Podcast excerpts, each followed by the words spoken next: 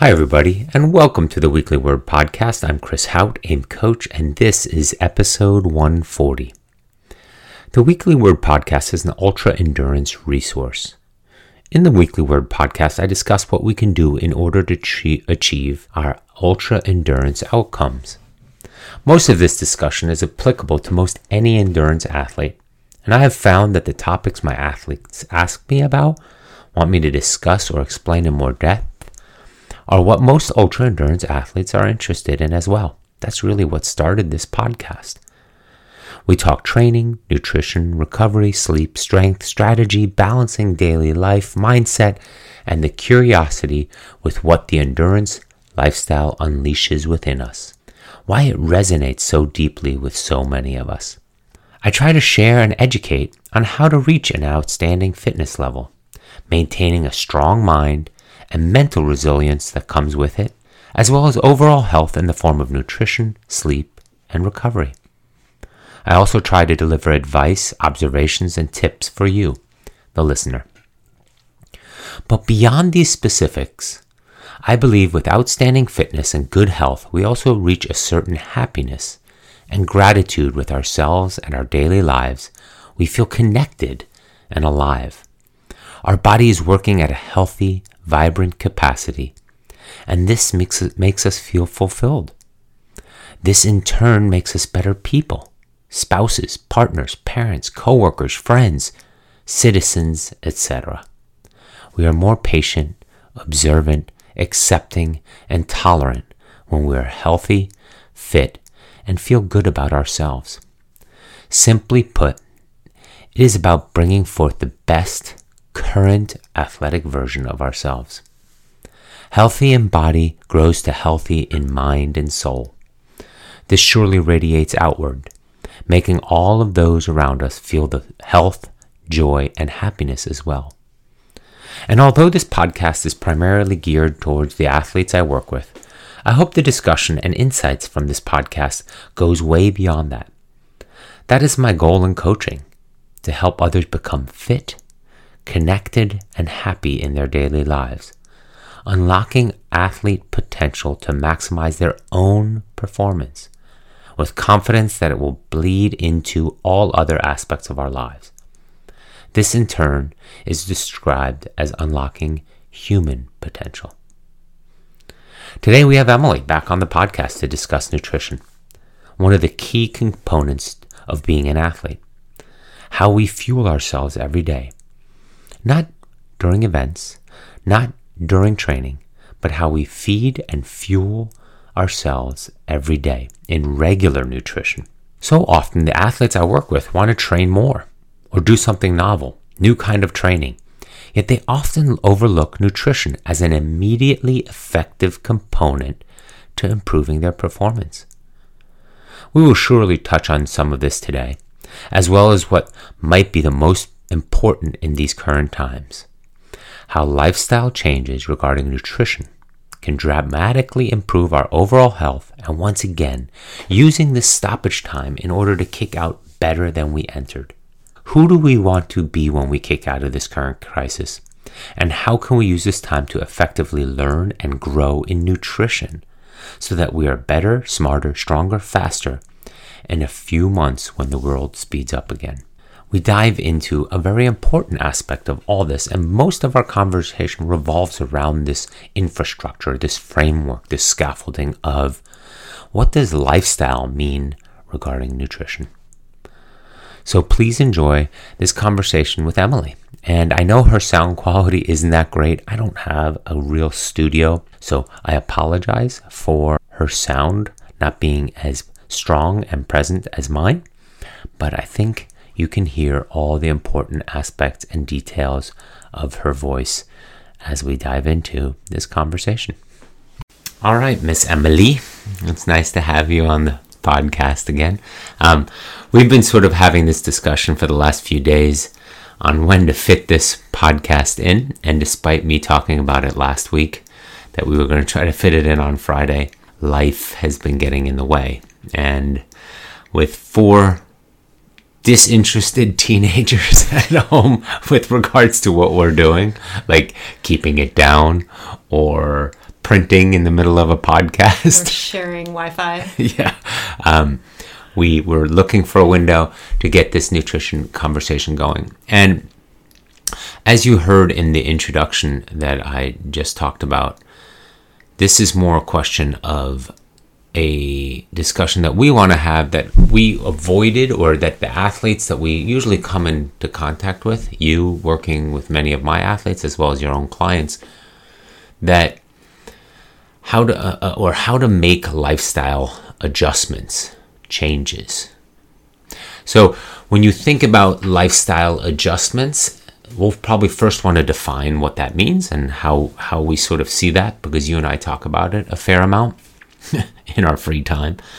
And also once again, how to use this time of quarantine, this time of being at home, this time of less travel, this time of adversity to our advantage and how as the theme of the podcast has been going for the last few months how we can kick out of this better stronger healthier fitter smarter um, more durable and nutrition playing such a huge role in that because it is truly a unique time to be able to focus on that. Yes, I think one of the things that we've been talking about from day one of this happening, or my concern or observation, you know, obviously I've spent the past many years um, focused on health and nutrition and lifestyle changes, and am aware, highly aware of the statistics and chronic disease and the overall health of Americans. And what has concerned me, or what I've said from the beginning, people with underlying health conditions. In America, it's no surprise that we have the highest numbers of COVID cases or deaths, which I think we're finding out many reasons for that result. But in general, the health of Americans isn't good overall, and I firmly believe that there are a lot of little things that we can all do without having a degree in nutrition or understanding all the ins and outs. There are a lot of things that we can do to start improving our health and using this time of cooking at home and not being not traveling and eating out at restaurants all the time gives us a really good opportunity to see how those little changes in our food intake, um, the quality of our food, can have an impact and come out of this on the other side more aware of the quality of those little changes and how they can make you feel and how when you do reemerge and your cooking habits and eating at home and noticing how you feel better eating wholesome clean foods and having control of the quality of food that you eat may change your habits going forward Yeah, I mean, we all know that life is going to speed up again. Um, we don't know what that looks like, but it will speed up again. It always will. Um, that day is coming, and where life gets busier and faster, and we run out, out of hours in the day, and the convenience of eating out, or the importance of travel and business meals and eating out and seeing clients again. We all don't know, of course, wh- what that will morph into with regards to business, tra- but it will come again. Mm-hmm. And avoiding, I, I- I should correct that. Let me take it back a step. As I was mentioning, I was not disappointed. That's the wrong term, but I was sort of surprised that none of my athletes in our Zoom call and our discussion really dove into the lifestyle choices. And so maybe we take a moment to understand or describe what we feel lifestyle choices are. And to me, lifestyle choices mean, you know, that we're making a conscious decision on what we're putting into our body and how we're integrating that into our daily habits with regards to the food choices, uh, what we're purchasing, with regards to when we're eating during the day, with regards to how mindful we are with eating. Not that it's some sort of meditation aspect, but that it's that we're just aware and mm-hmm. paying attention, that we think about cooking and food as a family affair, as a time to get together and to exhale and to turn off all the other things and just use it as a sort of daily mini celebration. Many ways to, for me that I see food as a lifestyle. I'm not that surprised that athletes or general population doesn't want to look at the whys, especially athletes I think are used to being given their training. Tell me what to do and when, and I'll execute it. And they want food to be the same way. Tell me what to eat, how many of this and how many of that. Tell me when to eat it, and everything will be fine. But the difference with food is it comes loaded with emotions and habits and mindlessness.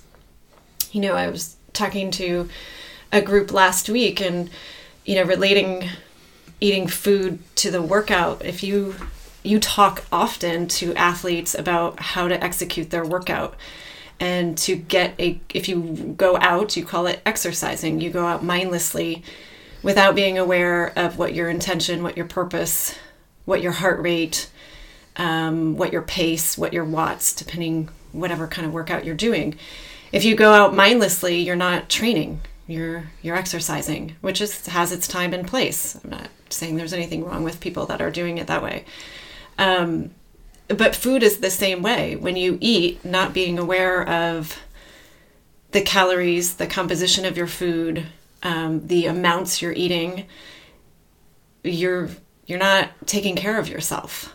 That being mindful of what you're eating, and that comes with practice. That comes with food logging or journaling or reading labels or sitting down at the table and having a portion of food in front of you and being aware of what a proper portion is.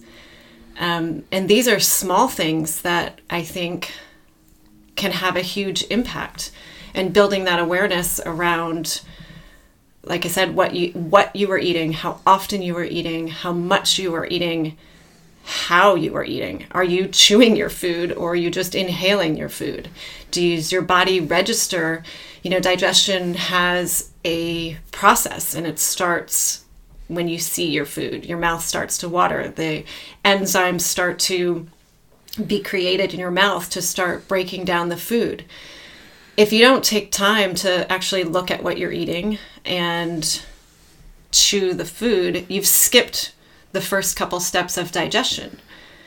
Um, so your digestion is going to be affected and therefore your absorption. And therefore your body sometimes doesn't register that you're actually satisfied with what you ate because your body doesn't even really know what it ate because it didn't have the proper steps. So therefore you keep eating in hopes to be satisfied, but the more mindless eating you do, the less satisfied you are and it's just this process. So people want to be told what to do, how much to eat, what to eat, but they rarely want to look at the roadblocks and what gets in the way and the tiny little processes because that's boring.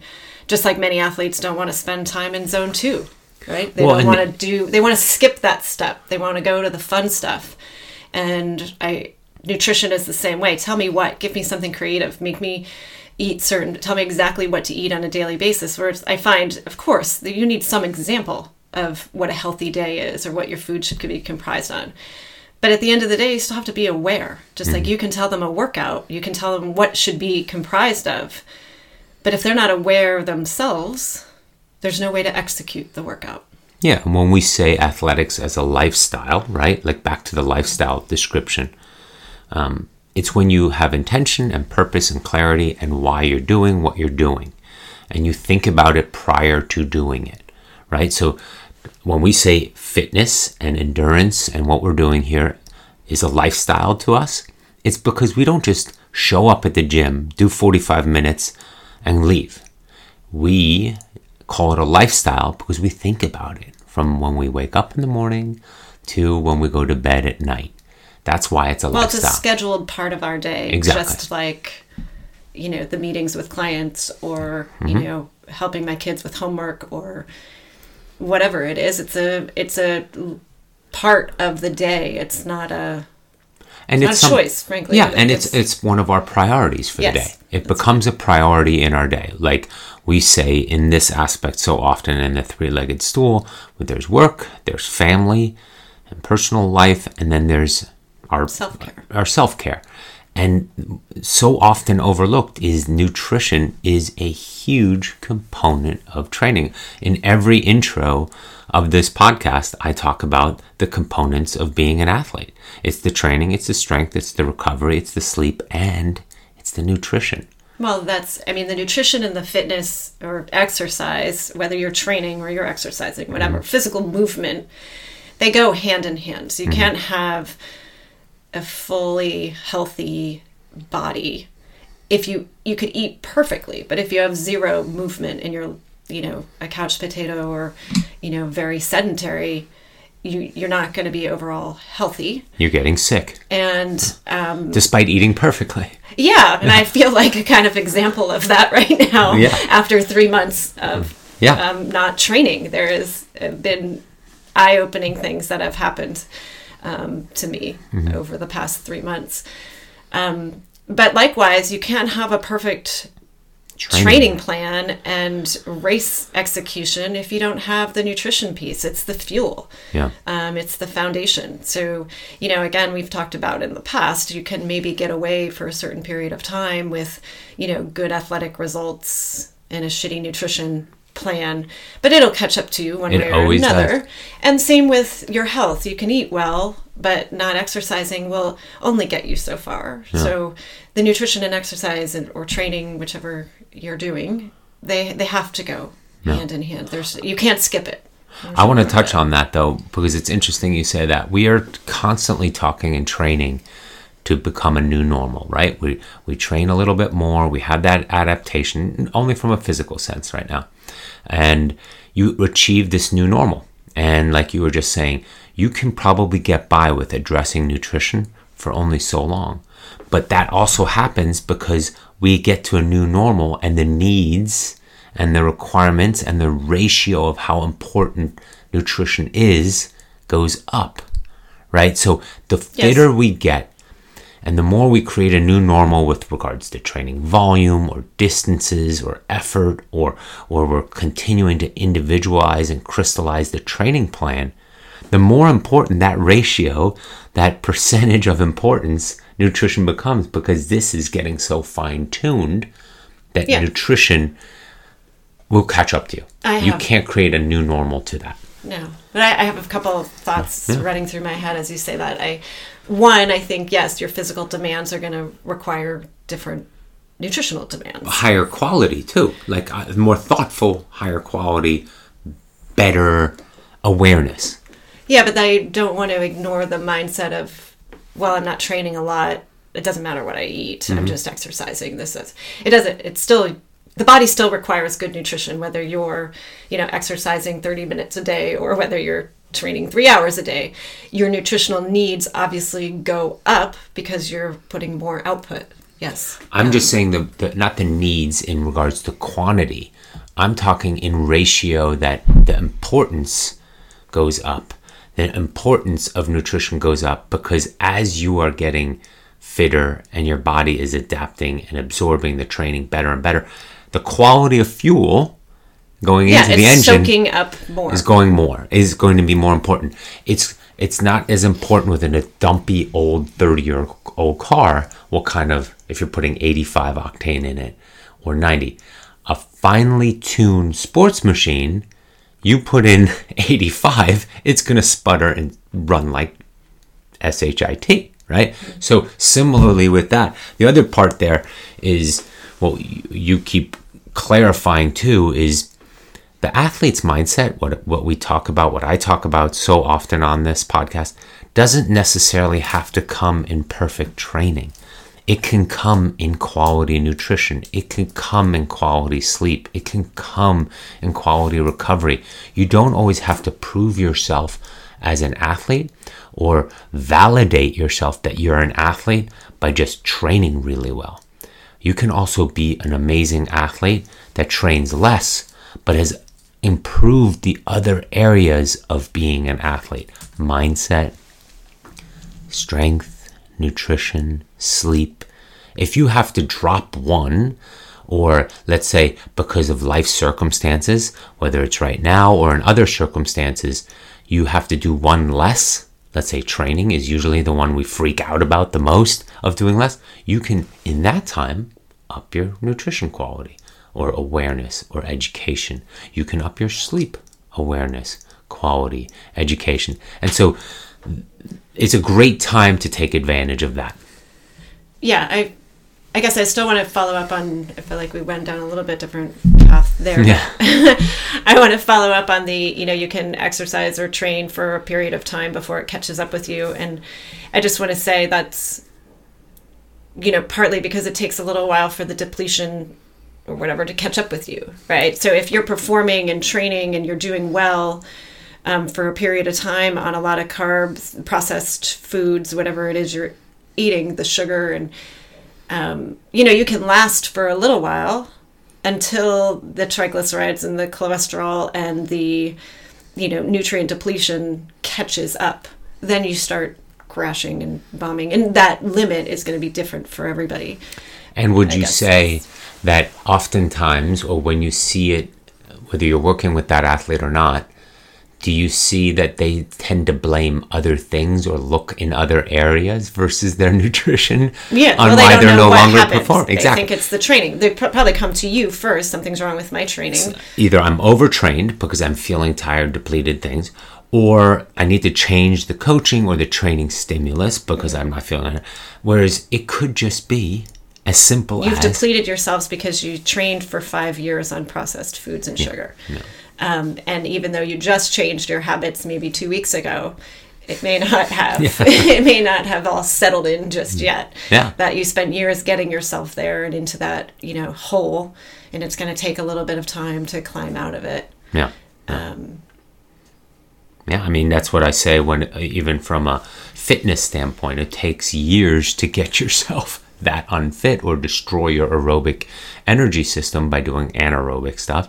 It's going to take some time to rebuild that system. So, Yeah, I but just don't think there's ever a time that nutrition and quality nutrition is important. so what was it about lifestyle that my athletes didn't really address? I guess that's the main question I want to answer of in this time, how is our and our lifestyle is also our relationship with food and nutrition and our emotions around it and our willingness to be vulnerable, to try different things, to expand upon our palate, to explore and be curious about different things. And I guess that was part of what was missing when I was talking to my athletes on the Zoom call that none of that came up. It was No. all about They brought the conversation right back to training. training. What fuel do I need before this event and after this event, and what On sports drink do ride, I need? yeah, And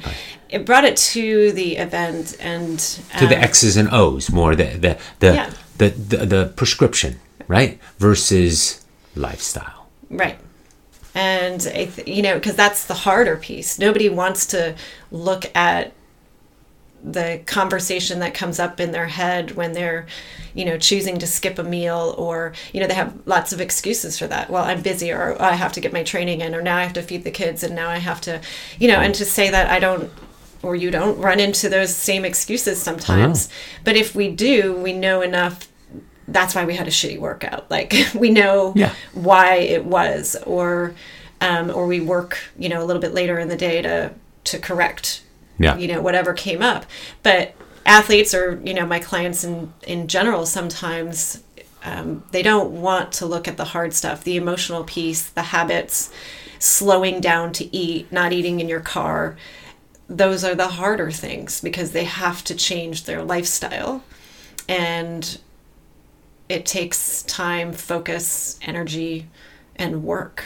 And you know. education. And education. You know, I, I have a consultation coming up that, um, and if you're listening, you know who I'm talking. You know, I'm talking to you. but you know, a, a conversation about, hey, I've I've done this program and that program, and I've spoken to many nutritionists, and I know in the past I know what to do, um, but I don't. And that's the perfect example of our conversation isn't about what healthy foods are or what the composition of your Most know diet. Most looks know like. that, yeah. You know, our work, my work with him is going to be more about, you know, making observations and determining, you know, what are the roadblocks? What are the emotions? What are the habits? What are, you know, what did you develop as a child that is interfering with you making the right choices? And second of all, you're the adult in the house. So where's the food coming from? That's coming into your house, you know, and is your partner enabling that? Or, you know, who's buying it? Who's bringing it? Who's cooking it? And why? If you Yeah. know it's the wrong choice, you know that, you know, you have a family history of two parents that passed away from chronic disease that's preventable. You know, why are you still making those choices? And those are the hard questions and the things that people don't want to address and come so often with making, you know, nutritional choices and changes. Yeah, it's the rituals, right? People don't like to step out of their routines that they realize are embedded deeper and deeper in their psyche. Oh, yeah. they don't realize how food has been embedded in their psyche as well as these rituals that have been in place for decades right. when, since they've a- been little children. Absolutely. We often reward our kids, um, you know, and I try not to, or we talk about it. Um, with you know well if you guys do well with this or whatever uh, as a reward we're going to get ice cream you know? It, food shouldn't be a reward. It's okay to let the kids have ice cream now every now and then. It just be, shouldn't be associated with it a reward. That creates that emotional Or, connection early you know on. i Exactly. sometimes hear well you know my daughter has pms so i just you know cuddle on the couch with her and eat ice cream. So you're teaching her there's an emotional component to food that well when i feel crappy you know i'm going to eat ice cream and everything will feel better we're developing those habits in our children and some of the habits were developed as children and it takes the awareness to undo that um, which is the hard work Yeah. And that's what we talk about with lifestyle too in this time and how to make this stoppage time work for us. If we can in this time learn to eat better, and we're not talking perfection here, we're just No. talking small little adjustments and see how they feel, noticing, huh. I didn't realize I'm always buying this. I, I never really thought it through. I just thought they were fine. Right. Um, Or I have another client. I mean, on that, it's like this, you know, buying food. It's like another client that, well, I raid my husband's stash and of crackers or whatever it is that she doesn't want to eat. But then he had, you know, this chocolate bar sitting out on the counter for, you know, days and I didn't touch it. Well, I'm like, why not? Let's try not hiding the food. Yeah. Because the fact that the food is hidden in the first place is probably your cue or your emotional cue or as a child you you know had to sneak to get things you know and there is a long history with this person um, but you know what can i what if i just don't hide food then do i not have the same emotional response or i don't feel like i you know am doing something or getting away with something bad you know what is that response what is what are the habits where is the emotion that's involved with that and uncovering that is Yeah, and what we, I mean, this is a great time to work on what we have in the house, right? And switching that up and see what the results are from that, Yeah. right? And we said everything's slowed down here, we're training less. So see how our inputs and our outputs could be adapted or adjusted or changed, or recognizing how emotionally we're connected to certain foods and just not having them. Or, I mean, there's so many different relationships with food that so many athletes um, are looking to avoid, right? Like, let's talk And about the biggest mm, uh, elephant in the room. It's always when when you're talking in endurance and an ultra endurance crowd, you're also talking that food becomes something they justify with the training volume they're doing. But now things are a little bit upside down because they're not doing the training volume that they usually are doing because the events are off the future, you know, table um, for the next few months. They're struggling with motivation in some aspects, which is a whole different conversation. But that ties into all this. Like I ate, I did a lot because it allowed me to eat and have this relationship with food. That's all lifestyle. well women especially i think have this Uh, guys also. Yes, I mean- guys, well, you've come across plenty of guys. I have. Yeah. It's a different, uh, you know, women and men and their relationship with food is slightly different, but sometimes the same outcome. But, um, you know, this idea of I can only work out or I can only eat if I did enough training. Yeah. You know, they have that mindset that's detrimental. And the other thing is, I often run into, and especially, I mean, even with the teenage athletes that I um, just recently worked with, was, you know, well, I didn't do as much this day. Should I? So should I not eat many calories this day? And I did more training the other the next day. So is that how many calories? You know, worrying about that. And what I try to get them to understand is that even though you didn't maybe train a lot that day, you did a lot the day before that you likely didn't eat enough for. Um, so working on more finding a consistent, just like you do with training. Yeah. No huge cons- swings. No huge swings, and know that the days that you didn't train a lot, you didn't train a lot because you're recovering or repairing from a big workout. So nutrition is just as important on that day as it was the day before because that's when your body is absorbing and rebuilding and um, regenerating for the next workout. And if you take that day as a you know lower calorie day and you decide to not give yourself much food it has nothing to repair Yeah. the yeah, body sure. with Well, and also the quality of repair, right? I mean, that's Right. the other thing. And and we treat our bodies on the one hand, we you know, we get these beautiful bikes and the great running shoes and the this and that, right? Like the highest quality of things. We put we drive nice cars or whatever it is. Like there's so many areas in our life where we could say we're putting high quality into our lives, but yet the thing that we're putting in our body that actually the food and i've said this before you guys have heard it and anybody who's worked with me the food that you put in your body literally makes your body. So your cells and your tissues and your tendons and your muscles are constantly regenerating um, some faster than others um, but it can only repair with what you give it internally. So the food is your biggest is your only it's what Yeah. your body uses to repair. So if you give your body damaged cells um, damaged food you create damaged cells. And that's just, it's that simple. Yeah, It- lower quality is lower quality quality cells that make up yes the rest and a of our body. collection a collection of damaged cells creates disease. I mean that's just the way it works. It doesn't have to be well what creates cancer or what creates we know what creates that. I mean by lifestyle by you know, maybe not down to the nitty gritty. I'm not saying I know the cure for cancer or anything like that. I, let's just blanket that.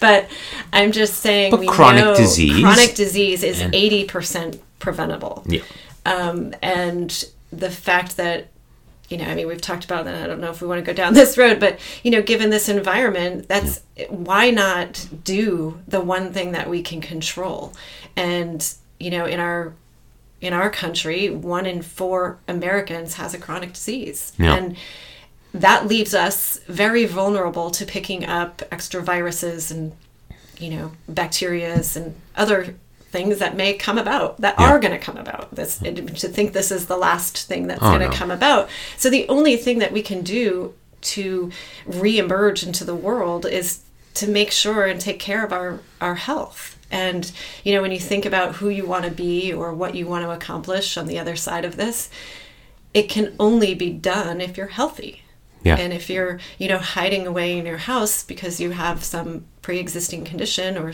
or something you know you work on your health so that Yeah. you can get out and be doing what you want to do Yeah. in the world because a healthy body should be able to fight off yeah, a virus. virus Yeah, um, and that's just Yeah, I mean, we we all have seen the numbers lately, and I've been talking about this on the last few podcasts about health and being wealth right now, and it's it's being shown whether it's in the data coming back on the first few months of this pandemic, of the healthier you are, the less susceptible you are, the stronger you are from an immune system, and the less you are vulnerable with regards to chronic disease the better off that the numbers are so in your favor. We're talking in the 90th percentile of how you you might not even show any symptoms. Um, it's they're seeing more and more clearly that those with chronic disease issues or that are sick. Chronic disease is our pandemic Yeah, that's, exactly. I mean, that's the The- real. and the you know, virus- five hundred thousand people a year die from chronic disease. Yeah. So, um, you know, that is the truth, in my opinion, and humble opinion, um, of what's going on here. Well, and the virus is what a lot of doctors are saying is just unmasking that. Right. And people, you know, it, it's scary to think people are just sitting around waiting for another drug or a vaccine to fix it when you've got all the tools and the control yourself. I mean, Yep. sure, again, some people have, you know, Absolutely. genetic disadvantages or have other illnesses or had something going on, and I'm not discounting any of that, believe me. I'm just saying that a lot of us have the tools at our fingertips to take better care of ourselves and we that's what we should be focusing on these months so that when we come back and we have new opportunities to travel or to be amongst groups of people that you feel confident and you feel safe and strong You know, and I- vibrant and healthy, but also back to the beacons of light that we are. We have an opportunity in this time because the audience listening to this is pretty active, is pretty aware, right? So when you talk about lifestyle, it's also showing and leading and modeling the way of this is how it can be done. And small adjustments in our lifestyle when we're teaching our kids, when we're teaching our neighbors, when we're, as in not teaching, literally teaching, but showing them how we care for our body via nutrition and what we put into it. That's what I'm sort of shifting with lifestyle. yeah right? and i think you know the way i live and i think you live um I live how you live. What do you well, there, we have some differences.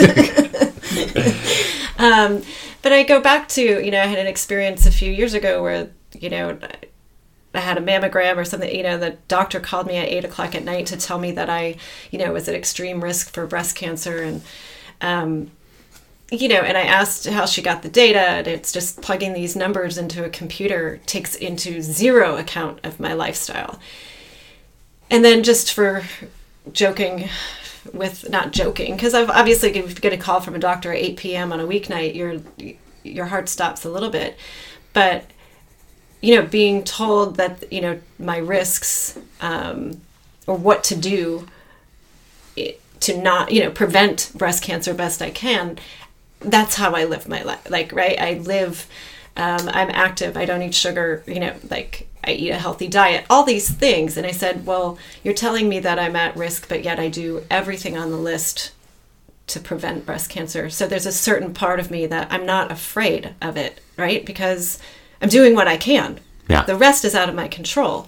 And i guess when i think about re-entering you know in this pandemic or you know in the beginning when it came out you know are we going to wear masks and are we going to wash our hands? Of course you're going to do what you can to control it but the biggest thing i can do to control it is to take care of myself and then i have to be okay i can't live in fear of walking outside and getting sick it's just i'm doing i have to feel comfortable doing what i can control and Yeah. that's and so I, th- I would wish that upon everybody. Yeah. Do what you can control, and then be And we okay talk with the things that. you can't. We talk about that. So, um, exercise and what we're doing in training is one of the things we can control. We can control the time that we go out and self care and so forth. But if you exercise without the, it, train a ton You without the without the nutrition piece, you actually put yourself at risk. Exactly. And we talked about this a little bit on the podcast in that, or your Zoom call with your clients, in that you know somebody was doing a big event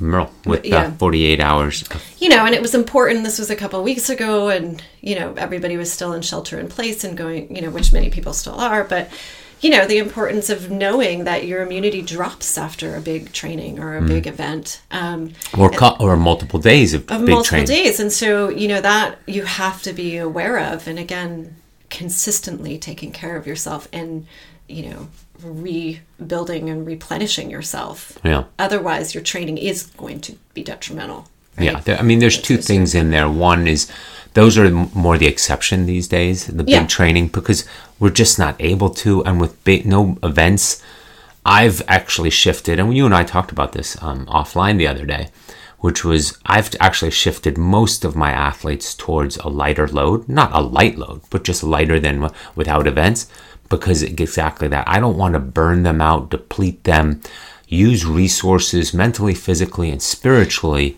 that they don't need yet. Right. And I Right. think there's an underlying component of stress that people aren't Exactly. taking into account. That maybe you feel grateful and happy you have extra time with your family. Or that you have a job. or that you have a job or yeah. many of those things. But this environment is bizarre Yeah. and something no living humans have ever experienced before. And the underlying stress that has been sitting with all of us does take a toll. Oh, yeah. And so I think some people think or underestimate how that may be affecting either their sleep or activity level and as well as recovery. as in As recovery. well, Yeah. But the second component there too is, again, if I'm going to control what I take care of, or if I'm going to control certain things, I'd rather control that from the inside out. That envisioning that my body from the inside out is strong versus protecting myself from the outside with masks and a bunch of gloves and clothes and they, and and not let anything in. I'd rather have the strength pushing out versus creating a bubble on the outside around me. Because you can't possibly Exactly. create, you can't say, you know, I had to go give blood today or I have to go to the PT for my hamstring. Like, I have to do stuff that is going to put me in an environment that I may touch something or I may breathe something in, you know. Um, but Mm. I have to know, again, internally, I am doing What I what can. I can to keep strong and to keep a healthy immune system and to be able to fight off whatever is to come my way. Yeah. Yeah, I mean even I mean you and I obviously talk about this these things a lot and I I ruminate exhaustion. yeah. I ruminate on them. But even in a maybe bad example way, but if you're struggling with a career or a job, right? You've lost a job. Um, and here you are. You have an opportunity to hopefully, in the second half of the year, or whatever the scenarios may be, to work on finding work and getting out there. Again, if you're healthy and fit in order to do that versus suffering from constantly being sick or being worried about getting sick when you're out looking for a job or what you're how you're interacting with people because that's still going to be a big requirement there's so many scenarios where being healthy and fit is only going to help you even if you're not struggling with a job but you have a good job but that you can go back and advance yourself again because you represent and you've worked hard on staying healthy and fit right? i mean it, there's no downside to it and so in this time really being aware and putting some thought into what is it that i can do and that's probably the lifestyle question. What is it i can do to be better suited better equipped or have had made some small adjustments to my nutrition to my how i eat not just training and race nutrition Yeah. Um, it's your going forward going forward. And if that alone is a, an outcome from this time that is a amazing outcome Well, and I benefit. think it needs to be written down and put on your bulletin board in front of you. I think sometimes, you know, these ideas that we're like, oh, I really want this to be different or I want to keep this. You know, the second life gets busy again. Some of those might be forgotten. Um, but what I was going to say with that, the other big piece of, you know, making changes or observations is you have to make observations along the way. Like you guys fill out, most of you, if you work with Chris, you fill out a, a, a training log. And that's sort of your log to, you know, if you didn't ever write it down or think about it, sometimes you think, well, I'm not making any progress. I mean, I'm pretty good at that line. um, especially to the coach. Um, I'm not making any progress, or, you know, what are we doing here? I just don't feel like things are going right. But Chris can take you through the training log and take you back a couple weeks or a couple months and say, well, that's just simply not true. Look at where you were a couple months ago. Look at where you are now. The same thing comes with nutrition. I feel like if you don't make any observations or even notes about it, um, about how you felt, you know, the small changes, sometimes I hear, well, I gave up gluten, dairy, and sugar and alcohol, and I didn't notice any difference. Well, that's just bullshit, right? Like, you can't give up those things and notice nothing. You're not being observant. But my point is, I guess, is that if you make observations about you, you know, maybe even a little chart or a notebook, or you know, what's my energy level on a scale of one to ten? What's my digestion, or what's my you know, body or- image? How, you know, how do I feel about myself? You know, making small notes about that, or you know, how did I feel after I ate? You know, here's one I hear. Um, well, at the end of a long training week, I reward myself with ice cream, but then I feel like crap after eating it, and then it keeps me from not eating it for a week. Well, write that down because don't you want to think about that before you eat the whole container of ice cream? Why do you want to eat something that makes you feel Yeah. so bad? You, but if you forget to write it down, or you for you know you you don't have any reference, it sort of leaves your memory. Yeah. So making observations about how you feel when you eat certain things or how you feel now versus making some of the changes you know in a couple months how do you Well, how feel? you're sleeping, how you you're keep growing, how you're respon recovering from workouts, how your how energy levels are throughout your day, how your cravings are. I mean, there's so many ways to capture what nutrition can do for you, Right. um, and how you're feeling. and depending what your goals are for changing Exactly. it obviously Exactly. helps determine what notes you're taking but But it's a growth period. This again can be an opportunity in a growth period, and especially in nutrition. So, what are some recommended, or what what have you seen, or what can you think of that are some small lifestyle? Because we're we're trying to keep this conversation around lifestyle adjustments that we could be making in these months. Because we still, yeah, we're going into phase two in a lot of places here of coming out of this, and there's some things opening, but you know, it's still takeout. You know, we're not going to bars or restaurants. Um, we're not really traveling for business yet. Um, all those things are still an opportunity. Life is ever so gently speeding up again. Not speeding, it's starting to crawl. So we still have an opportunity to make these subtle adjustments. And again, how can we kick out of this as better athletes and then therefore as better human beings because this translates to your children to your better half to to the people around you to your you know loved ones how you model the way and what people I always say on this podcast people don't realize we as athletes often don't realize how much of an impact we're having on the people around us Well, that's what I was going to say. I think you know, there's a couple things I've been telling either groups that I've been talking to or people that I've worked with, um, as far as making small changes. And you know, one of the first things I think, and we've been talking about it this whole time, is awareness. So I do think you need to start with a food log of some sort. You know, I obviously I love an app because I find it more educational in that it it actually calculates. You can see when I Scan- tell you. scan things. Plus, you can scan things. It makes it a heck of a lot easier. Um, you know, I'd say about half the athletes I work with, we have, um, you know, stumbling blocks over getting the food log started, and that's around you know not wanting to admit what you're eating Oh, it's those- psychological. making those observations. So I think you can't get from point A to B if you don't know what A is. yeah Like you can't. Well, we say the same thing with training. Yeah. We can't get to where we want to go if we don't don't start where we are. You, or we know where you are. exactly. Um, so I think starting observing your nutrition either in a food log or a journal and you know really truly being honest with yourself for a period of time maybe a week is a great start. Um, i think you know it chronic disease is spread by you know our our social network. You know it's how you choose your friends or what you do with your friends or family or you know how that is. So you know another thing is if you are struggling with this reach out to somebody. You know even if it's another athlete or if it's another um, family member or a friend or a colleague and ask them to be an accountability buddy. And you know whether that's um, you know like i said a friend it, it's maybe it's you're reaching out for your benefit but that person's also going to gain too. Because if they're the ones helping you they're going to be like oh shoot i should i should get myself together Yeah. too.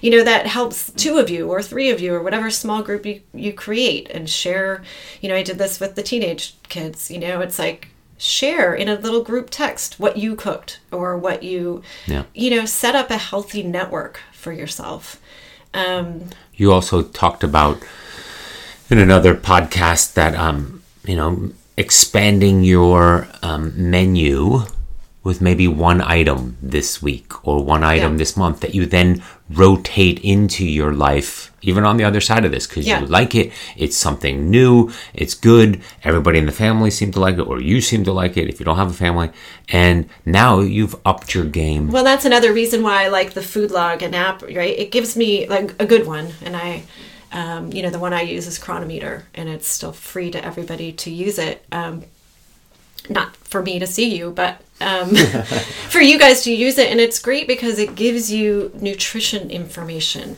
You know, this isn't a calorie in, calorie out question, right? It's it's what your calories are comprised of, and whether you're getting the nutrition that you need, and the uh, you know, an app will show you look, I get no zinc. I do not get any folate. I do not get any vitamin E.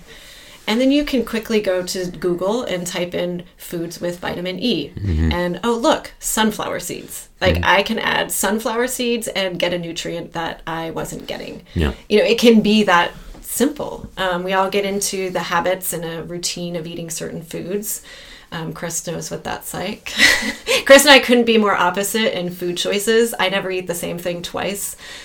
Rarely cook the same thing twice. You, don't. You can't cook the same thing twice because you never follow a recipe. So we have something really delicious one day, and I'm like, "Wow, this is awesome! Let's make this again." You'll never see it again. it's not awesome. and Chris eats the same thing every day for breakfast and lunch.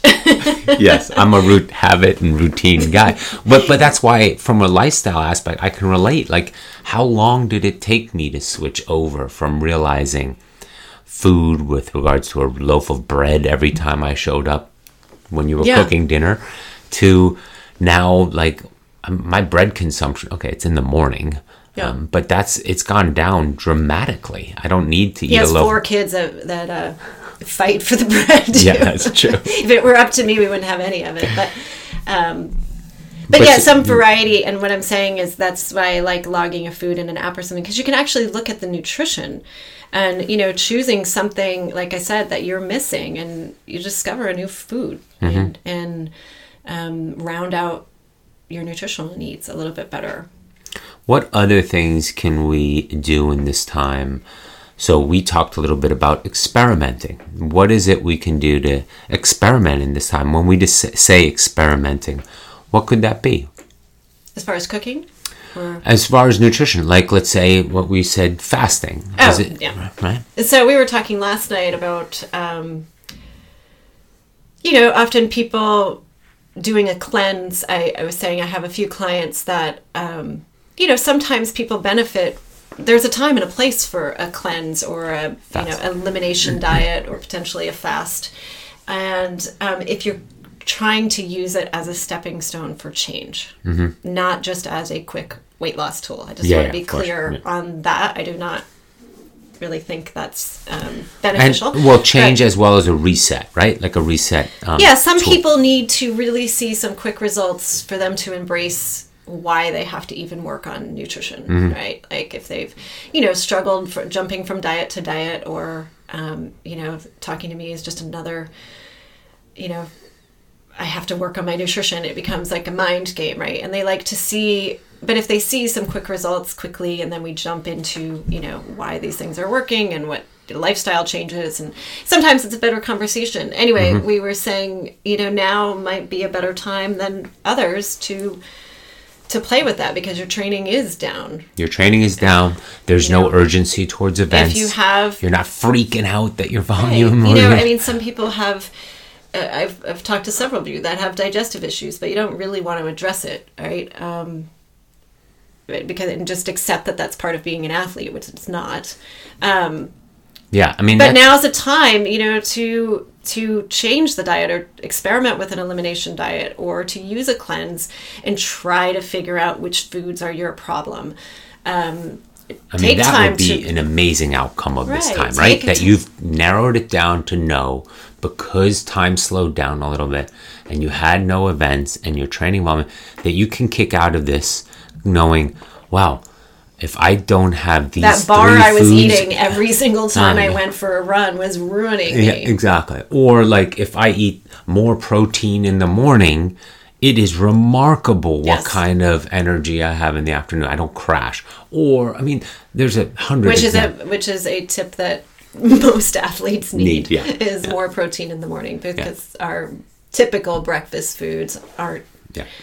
you know full of protein they're full of Yeah. sugar and carbohydrates um, Yeah, so I mean, th- those are, this might be a time to learn more about that and and taking some action because again, but knowing why like i mean you've always talked about what the intention is Yeah. not just saying oh i'm going to do a fast or oh i'm going to do a cleanse or oh i'm going to do a you know Well, having a reason or intention and a, a desired outcome you know and if true, but know- there's also curiosity. This is this could be a time to Yes, be but curious. ab- but about what?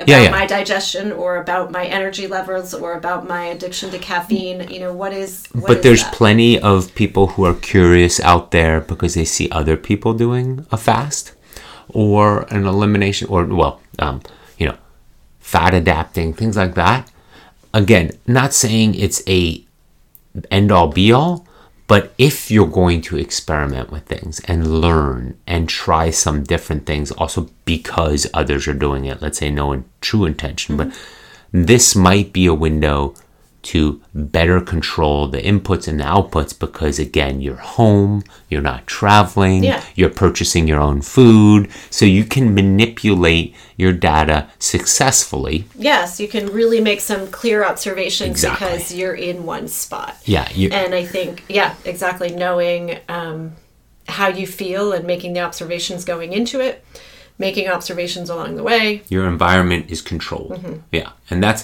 that's a big thing from a lifestyle aspect again where we're learning who we are as athletes but also as humans from a nutritional and a fueling aspect and this is again something you can kick out of this knowing yourself better from the inside out truly Mm-hmm. so Well, and feeling confident about what you're doing is going to put you in a, a good place. Mm-hmm. And that you feel you don't walk around outside your home in fear.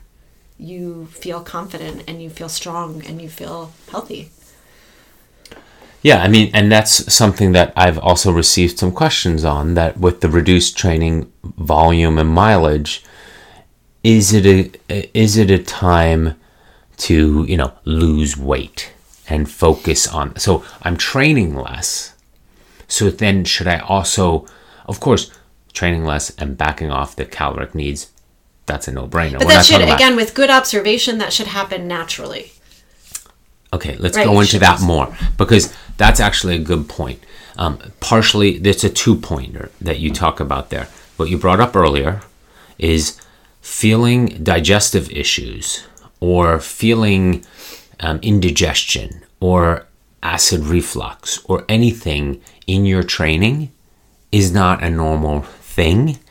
And whether you're an elite athlete, a pro athlete, or a master's athlete, we should continue to progress as athletes.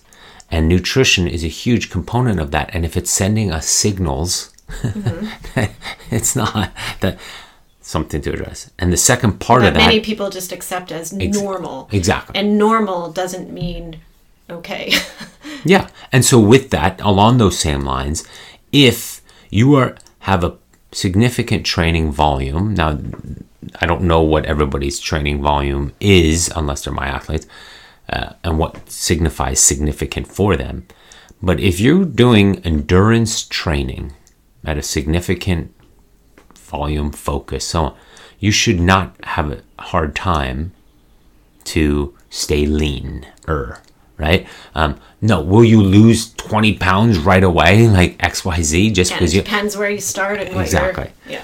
but again that should be a signal that something isn't happening Right. right. and that something isn't right something that you and i talk about all the time and that my athletes are hearing more and more about that your clients always hear about is and this is a great time to work on that as well is i eat super clean i eat super healthy right? And then what do we always respond? Well it's a question of if your body's actually absorbing it. Just because you're eating super clean, but you have a gut issue or you have some other issue, that's great, but it might just passing right through you and you're not getting the Well, benefits and and, the- the value I mean, from it. Yes, and there's so many reasons why a body would hold on to weight, and you know, in that scenario where maybe the body isn't um, absorbing or having you know issues, digestive issues. Um, it's inflammation in your body, right? So sometimes it's hard to tell whether the body is holding on to fat or whether you are holding on to, you know, systemic levels of inflammation because what you're doing isn't working for you. Um, Or there's, there's a a- stress elsewhere that it needs that that inflammation is a yeah, segment. because I had a conversation yesterday that you know, hey, I used to have a d- lot of digestive issues, and you know, part of part of um, my issue because I wasn't absorbing what I was eating, you know, I was losing weight. Well, now I'm gaining weight, and I don't really like it. Like, This person didn't doesn't feel the weight is appropriate, you know, but isn't it because my digestion is better and I'm now just absorbing my food? And, you know, while it sounds logical, and it could be, but it's not a straight answer because no, maybe her body has hit a certain point where instead of, um, you know, the inflammation because her issue isn't resolved uh, whatsoever, if the issue is now causing levels of inflammation that are causing her to retain water or hold on to extra weight or whatever that is Protecting so itself. yes i you know so i don't have that answer you know for her right away but um you know it's a possibility or you know it's a thyroid issue or like there's a gazillion reasons why our body may, not be letting go of unwanted weight but um, you are correct in that a healthy body given the right nutrients should sustain a healthy weight. And the other thing i think sometimes people have their own perspective of what a healthy weight is. And our perspective doesn't necessarily come from how our own body is built. The perspective comes from looking at professional athletes or magazines or Instagram or whatever, and they develop this perception of what a healthy body should be. Then they look at their own and say, well, mine's not healthy. Um, when, you know, that's not that perception Yeah, itself yeah. is what's not healthy. So I think, um, you know, developing a sense of, you know, what your genetics are, how you're built, what your what your body type is, and accepting that. And is- how do we determine that?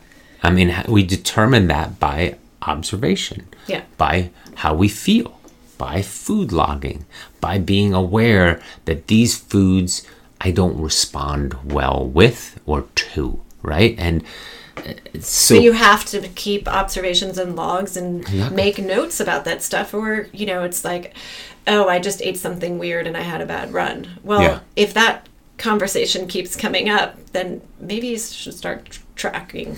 yeah, You know what? Maybe you ate something weird. What is Yeah. that, and why does it keep happening? yeah. Um, well, it's also so- so- from a, from a training aspect. There's a timing question too. The quality of food you're eating, along with the time you're eating it, too mm-hmm. close to a run, too close to a workout, those interplay as well. But that's getting more into the weeds. The Yeah. the main point there is it should not the body's always sending us signals and we just have to start listening. Exactly, and that's a whole nother, I think, Yeah. podcast. But and the other thing about the body is it's dynamic. It's always changing. People like to stay in. Well, I've been doing this for years and it works, and now it all of a sudden doesn't work. What's wrong? Yeah. Well, your body isn't. There's your new normal. There's, and the new normal It's constantly goes, changing. It's constantly dynamic. You know, has so many different inputs from the environment, from you know, emotional, from work, from um, family, from training. You know, those and that's the other thing, you know, like I said, Seasonal. I mean, your training doesn't stay the same, and certainly it doesn't stay the same because your body doesn't stay the same. Yeah. so your nutrition can't always stay the same. I Yeah. mean, there's certain guidelines and you know that we we strive for, but I've talked about that a lot. body I've- is dynamic. Yeah, I what I used to eat during ultra endurance event versus what I eat now. I mean, I couldn't come close to being successful for you know an Ironman or a hundred mile run off of what I used to eat. Yeah, well, that's funny. It's, uh, one of the things, and maybe I'm going off track, but one of the things, and I think this is something I wanted to touch on earlier when we were talking about it, but sometimes people say, "Well, I don't want to, I don't want to give up gluten or something because then I've heard you get more sensitive to it," you know, and it's it's absolutely not true, right? It's like maybe you take it away and you observe how sensitive you are to it Like caffeine. because before you just got used to this level of inflammation or sensitivity whatever that was your normal and then once you got off of it and you felt better and your body now resided to this lower level of inflammation and you know stress per se um, then when you add the gluten back in, you notice it right away because your body has reset at a new lower normal. So it's not by taking if you're not sensitive to gluten and you take it away and then you add it back in, you You're won't notice- sensitive. you're not sensitive. Yeah. But if you take it away and you add it back in, you are sensitive. You were sensitive before. Yeah. It doesn't just happen because you took it away. It just you have a new normal Yeah.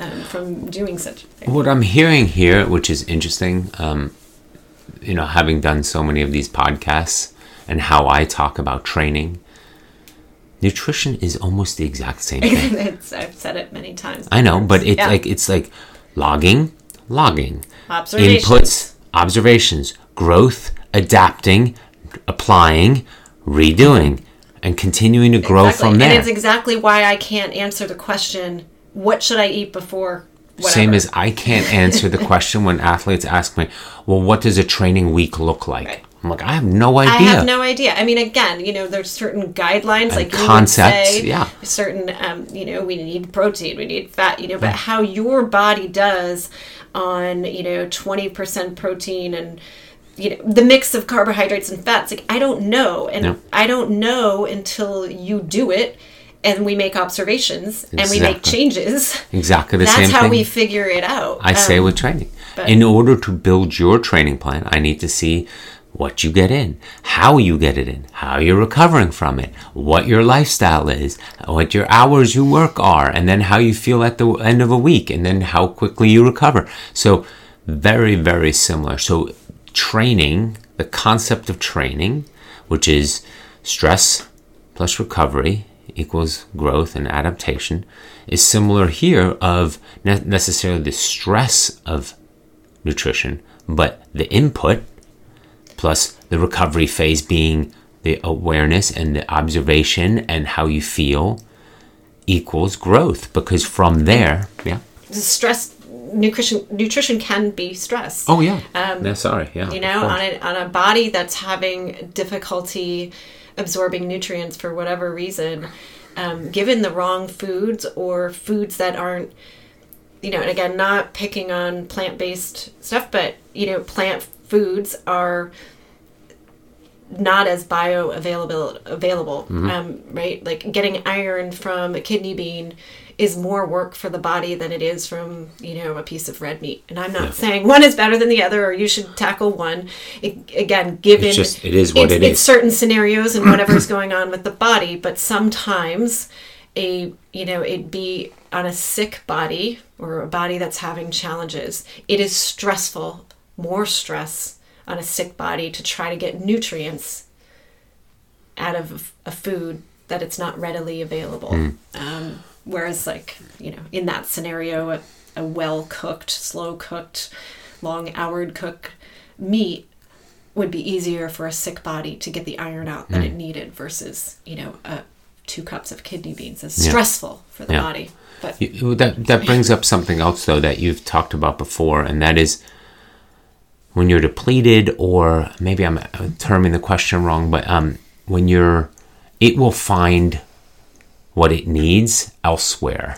So if you're depleted in one nutrient area, it'll take from another sp- uh, spot to get what it needs. The body, we've talked about that. Whether so, if you're depleted from your training, and um, it will and you're not feeding it a certain food it needs or nutrient it needs, it'll it will take body, it. It'll you take it from elsewhere. It will get what it needs, but it'll break down muscle or Well- it'll liver or you know Well, and if it can't stop breaking down, I think maybe what you're referring to is like when we eat uh, white food or flours or sugars or something, it has zero nutrients in it. So it has to steal from our nutrient reserves in our body. Um, That's what I but meant, yeah. If you get to a certain level of deplete depletion, like say iron, like there isn't, you know, I, it's something I struggle with, right?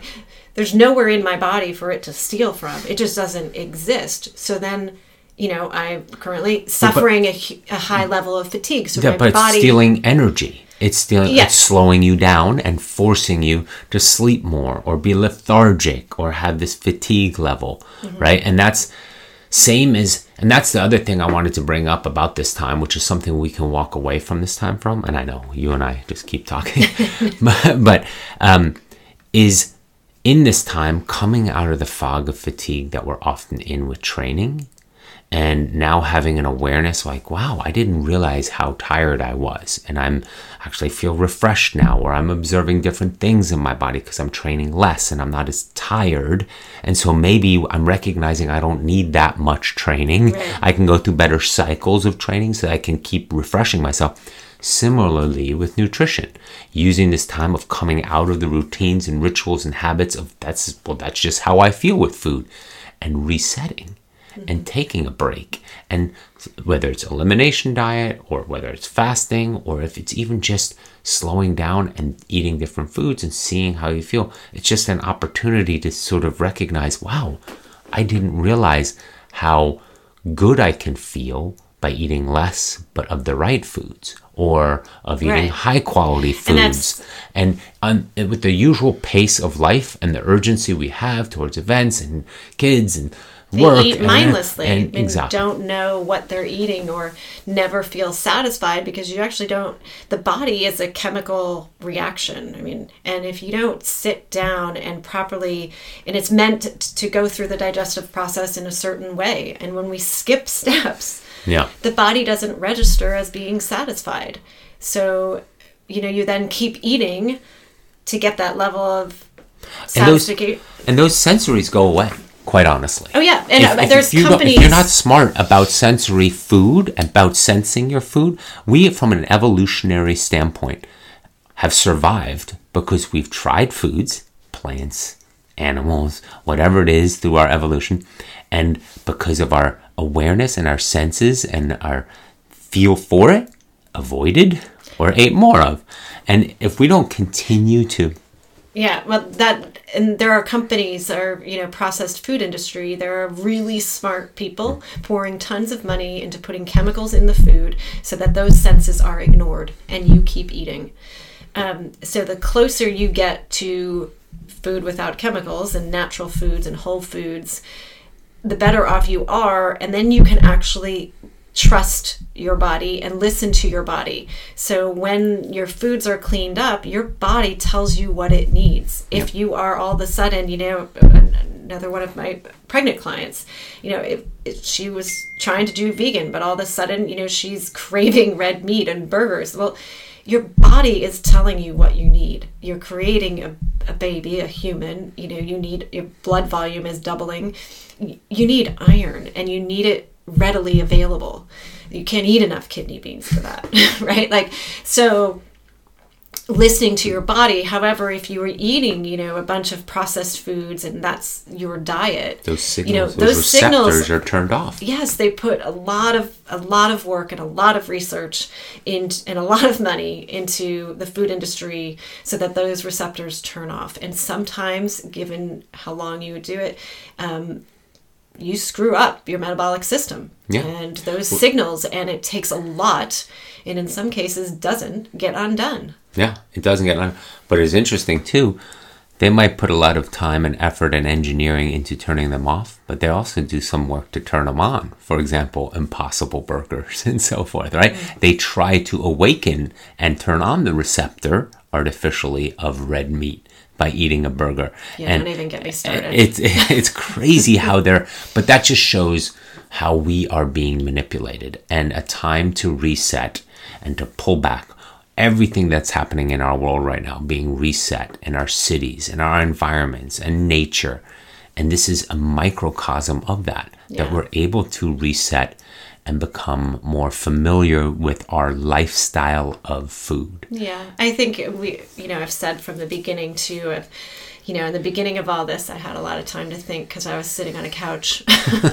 not able to move um, but you know, the one of the first thoughts that came to mind is that, you know, the the universe pushed pause on so many levels, and I can't help but believe it's because our lifestyle simply wasn't sustainable.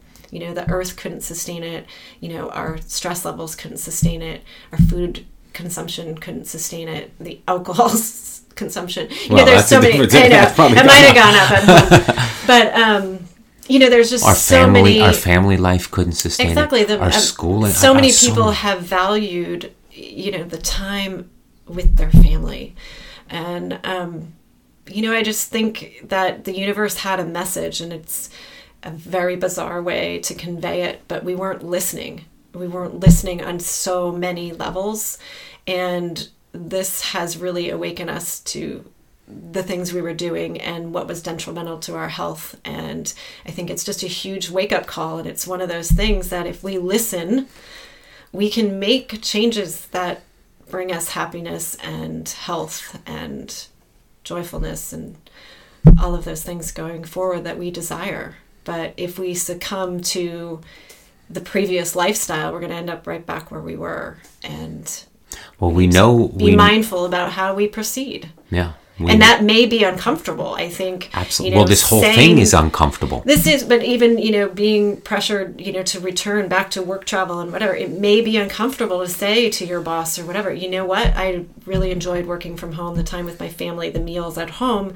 I would prefer if i could work xyz Yeah. it may take guts and on being uncomfortable and putting some risk out there to say that or to speak up but i think you know being aware of what you're going to need to do in order to keep the things that are valuable to you is yeah it's worth it. And this entire slowdown and this entire message as you are saying so perfectly right now it would be for lack of a better term a shame or it would be something we look back with regret that we didn't take advantage of it or didn't pull uh, or see the signals.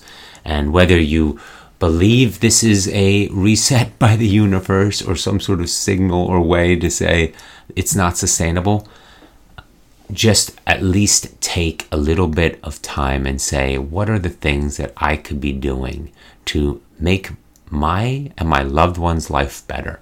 Yeah. And nutrition is a huge component of that. Huge component of that. Teaching generations to come in our little one to one way of how important it is and how it makes us feel and what effects it has on the environment, on the farming, on the choices we're putting in our body. It's all, there's so much entwined with it. And so, our kids too you know i obviously i worry and more than most parents and it causes a, a place of tension but you know i am worried about our kids. You know everybody's talking you know well the kids haven't really been affected and whatnot but the the things we're doing to our children right now you know allowing them to have maybe more snacks and treats because oops they're not with their friends or getting to do what they want keeping them inside and allowing them on more technology versus outside playing with their friends you know i worry that that's detrimental to their health at this point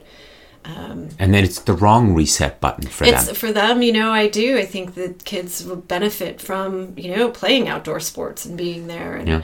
um, but anyway we need to set that example for our kids and we need to you know be mindful of their health And we, they, they're watching us. So they many learn people. and i keep reminding myself um, that even though my kids aren't doing what i want them to do they're observing and i firmly believe that when our kids reach a point or anything comes that they they will know what to do or Yeah. at least they'll know where to come but that we do need to pay attention to our future generations Well, I think that's a good point to end on nutrition and the lifestyle in this current environment. And we will have other things to talk about in the months ahead. So thank you for joining the podcast. My pleasure. Alrighty.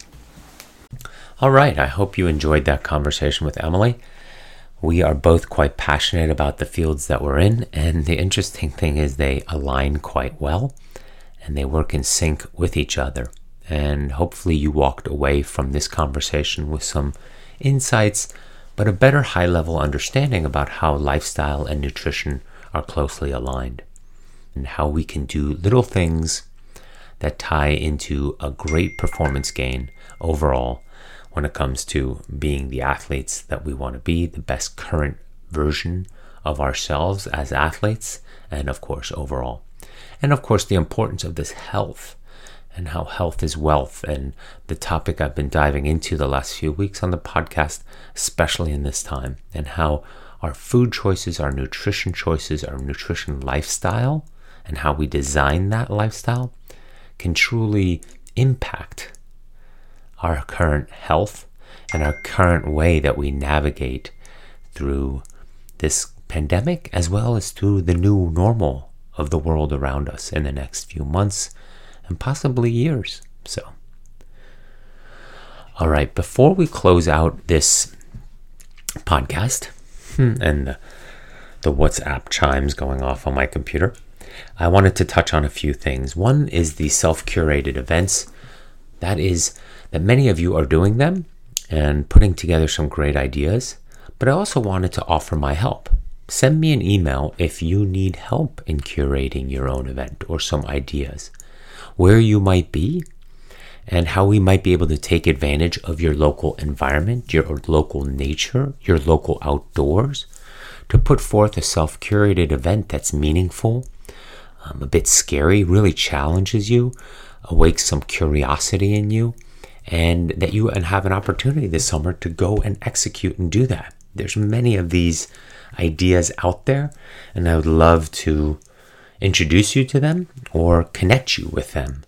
And so, if you need help, please feel free to send me an email. That's always a great way for us to continue this conversation on something, whether on the podcast or in, in private, if we just go back and forth on email. I'm glad to offer that help. Speaking of self curated events, my summer is also starting to come together. I'm seeing that I'm going to have a great week of cycling opportunity in, in a few weeks in Park City, meeting a few friends there to do some cycling and some trail running and just sort of spend some time in the mountains and exhaling, same thing.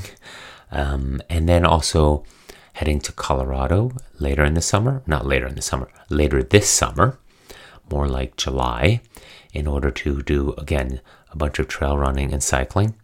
And the people I'm doing these events or these uh, these weeks with, these days with, are quite fit, quite strong, and so it's motivating me to continue to build fitness and uh, stay connected to outstanding fitness, which is the goal for all of us. You know, a lot of us are struggling with motivation these days. And with that, can envision, close your eyes and envision a scenario by which you train, let's say for an Ironman, or for a 100 miler, or a 50 miler, or an adventure, or an expedition, or the Olympics, or your biggest high school or college football game, or an event, or something like that that has the most meaning you've ever put behind an event, built a lot of training, and culminated to this moment for. And the Friday night before that Saturday event, you come down with a 24 hour bug. You are vomiting, you are sick, you have stomach issues, you can just not compete. And you pull the trigger at 2 in the morning before the 7 a.m. or the 5 a.m. start the next morning in a few hours. Now, I ask so many of my athletes, would you rather have it that way? Or would you like to find out months in advance, like we currently are, that our event is either canceled or postponed? And to most of them, I say, I would much rather find out that night of, few hours before, I would much rather lose the Super Bowl in the final two minutes of the game. I would much rather lose in game seven of the World Series in the bottom of the ninth inning than I would be out of contention a few months before the playoffs or a few weeks before the playoffs. I'd rather be in the arena in that case than not be there at all.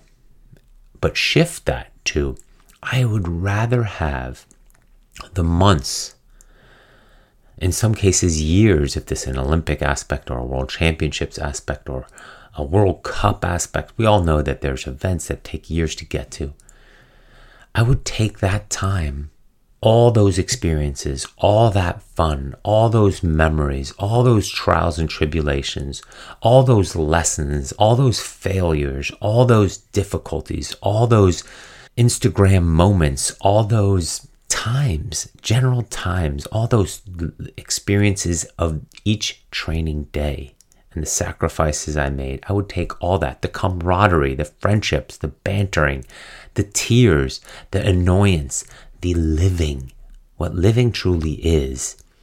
I would take all that up to the day of the event because I have all that.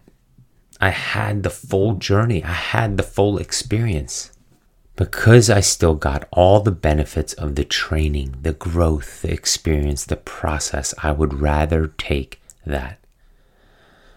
Yes, one single culminating day was taken from me. I got sick, or I tripped on something and broke my wrist, or whatever it was. But all the other days are the value, is where the story is is where life is in all those days accumulating to that day. Part of this process is the realization that life, all of life, is unexpected, randomness, not controllable. You are on a path, we are on a path, I am on a path, and it's my path, it's your path. And while it currently feels like it's literally unfolding in front of you for each step you take, like in a cartoon or in a commercial, that each step you take, that path is sort of being assembled in front of you. And your next step, sort of the path just sort of gets laid under your next foot stride. That's the weird time we're in, the fog we're in, the uncertainty we're in. It is still a path. And it is still your path.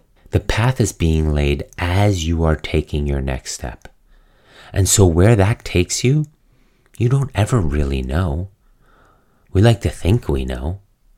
But as this time shows, we are never really in control. So instead, let's exhale, stay true to our values, our care for ourselves and those around us, our interests, our passions, our truth and live life in the present. For some of you that are disappointed regarding Ironman events or your own events, well, first off, Ironman is a made up event by a bunch of guys, a random distance, right? We've placed so much value on it, and I understand, trust me, I've been there. I understand. But that doesn't necessarily need to be the only validation of our training. There are other ways. Those self curated opportunities provide some, if not a lot of the same validating inputs. Sure, there's no podium. But is there really a podium unless you're actually winning these things? There are created podiums in my age group, or men in my age group, or actually men in my age bracket category 45 to 49, 30 to 34. A small segment of men in my age group that I'm competing against. But we're not really competing if you look at it like that. Comp- competition is amongst the entire field men, women, old, young. You against the distance, not you against the clock and some arbitrary number. Again, it's easy for me to say I've been on the other side of chasing that victory of an age group Ironman World Championship, right? It was for my little five year age group. I get it. But I can say that to me, the motivation was in the process. It was from the inside out. I loved the training, the story, And it was funny that to me, and I talked about this on the podcast, my success came once I fully embraced that. Once I fully took on the joy and the camaraderie and the experience and the love of training, the results happened by themselves. It happened to me in swimming and it happened to me in triathlon. By the time I hit trail running and some other um, events on, on a bigger world stage, I had already matured to that wisdom. But before, I had to stumble to a place of realizing this is way more fun, way more meaningful, way more enjoyable if I do it for the process. In swimming, it was realizing that when I didn't have my friends, I didn't have my structure, I didn't have my coaches, I didn't have my community, I didn't have all the things that I enjoy about the process of training the stretch cords, the weight room, the travel, the to and from swim workouts every day on the German subway and the U-Bahn and the train uh, on the, and the bus to get to the train, which got me to the subway, which brought me to the Olympic Stadium in Munich to swim. That was half the fun, meeting my friends along the way and us commuting together to the pool, having a fun pool workout, an effective pool workout where we all pushed each other. We bantered and were competitive with each other, but we never swam in the same events. It was because we all wanted to bring out the best in each other. That camaraderie, that intrinsic value, like this is important to me because I love how it makes me feel. And in triathlon, it got to a point where I realized I love the training so much more than the events itself training with my friends, being out in nature, doing things with my fitness that I never thought possible, riding for hours and days on end, running on trails on mountains for hours on end, swimming in lakes, open water for hours on end. Excuse me, stringing that together into the next experience, into the next trip, into the next training camp. I knew I was getting fitter just even amongst my friends because I could see how I was doing with them and how I was recovering and so forth. And moving on to the next adventure, it was never, um, not never, I shouldn't say that. It was no longer about this X marked on the calendar six months ago or X marked on the calendar in six months. In the present moment was the most enjoyment, most living, most satisfaction, most joy in the training. It was in the present moment, not thinking about tomorrow, not thinking about what I'd done in the past. It was in the moment. And so when we're struggling with motivation, as we're thinking about this, that's where we want to come from. I told my athletes in some other emails the longer the distance, the less important the race event structure of it is, since the longer we go, the more arb- arbitrary a time is. When you run 100 miles, there's a start and a finish line. It's like a string, like a little banner. That's it. There's no hoopla because everybody knows just finishing 100 miles, just finishing 50 miles is the accomplishment. Whether you do it in 9 hours, 13 hours, 24 hours, 36 hours, it doesn't matter. It is still the accomplishment of finishing the event. So, can you do it on your own? Can you mark off a course? So, yeah, you might go through the aid stations with a bit more urgency on a organized event than a self-curated event. But that's also the beauty of Strava and all the the, the social um, networks of athletic achievements these days. There's accountability there. There's results and practical podiums there too. You can compare yourself if that's important to you, which is fine. As so many people are, many people like that.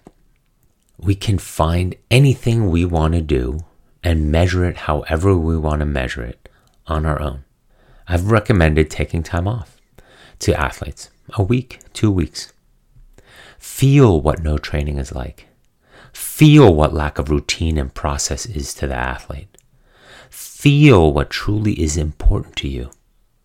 Off means nothing, no training, zero. Sit with that discomfort. Sit with that annoyance, that impatience, that irritation, and let's capture what those feelings are like in a journal or whatever that is. How internal and external this training is for, for you, Or is it only internal or is it only external? What is it? Where does the desire come from? From the outcome or from the daily journey, the daily meditation, the daily sensations, the daily self care, the daily connection to your athletic self? As I've talked about in the past, motivation is fickle. Motivation is fickle. I learned that from Jocko Willink.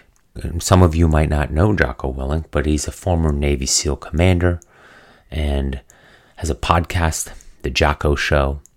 He's written some great books on executive leadership, but he's also a very powerful guy in the way he communicates discipline and hard work and perseverance. I've come across him a few times in some of the operators I've worked with and being introduced in a variety of different angles and ways.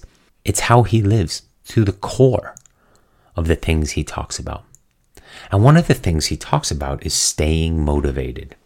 And I read from a book of his Don't worry about motivation. Motivation is fickle. It comes and goes. It is unreliable, and when you are counting on motivation to get your goals accomplished, you will likely fall short. So, don't expect to be motivated every day to get out there and make things happen. You won't be. Don't count on motivation, count on discipline. You know what you have to do, so make yourself do it. You do that with discipline. Everyone wants some magic pill, some life hack that eliminates the need to do the work. But that does not exist. No, you have to go out there and do the work. You guys have heard me on this podcast talk about it. You gotta do the work. You've got to hold the line. You've got to make it happen. So, dig in, find the discipline, be the discipline, accomplish. That's it. While it's easy to read and it's easy to say, living it in this environment might not be easy, but we don't want easy. We didn't sign up for ultra endurance events and Ironmans and trail runs and self curated adventures and expeditions and crazy things out there because it was easy and to do things in a vacuum where everything's structured and works nicely and week builds upon week and you have your goal out there and you go out and execute your goal and boom, boom, clean hands, off you go. You finished your Ironman, you got a little bit better than before, you're continuing to progress forward. That is all perfect in a vacuum, but that's not like how life works. Life throws us the unexpected, as I was saying. Life is unexpected randomness, not controllable. So going with that structure, understanding that structure, that life isn't linear, life isn't controllable and expected, of course it's not going to be easy. Of course life is going to throw us curveballs like this. But those are the memorable moments. I wrote the other day, the sacrifices are always to be made. It is never easy. It is always difficult but the stories are written in those sacrifices. Life happens in those sacrifices. That's where the stories is. Stories are, excuse me, in the unexpected. In the unexpected is where the stories are. A story to be told for many years. How did you do this? How did we do all this? Which version would you like to be, see, experience?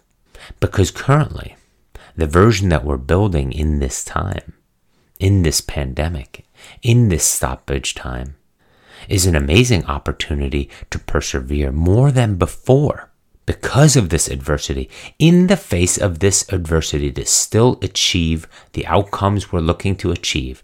That is the athlete's mindset. That is your reward. You will remember that despite this time you persevered with all that you could have made excuses for, with all the things you could have suffered motivation for, with all the good reasoning on why you shouldn't have to train just as hard, intentionally, clarity, and purpose. We will remember this time, this pandemic time. So, how do you want to remember it? As a growth period, as a slingshot forward of health and fitness and strength and durability, a story to be told for many years, how you did this time despite the pandemic, how you seized a disappointing situation and transformed it into a memorable, positive, meaningful, joyful one. That's where we are with motivation. Have a great week, everybody. And as this time continues, and we continue to live in this pandemic cycle, this stoppage time, although we're gradually coming out of it ever so gently, let's continue to remain in that space of staying healthy, stay safe, and stay positive.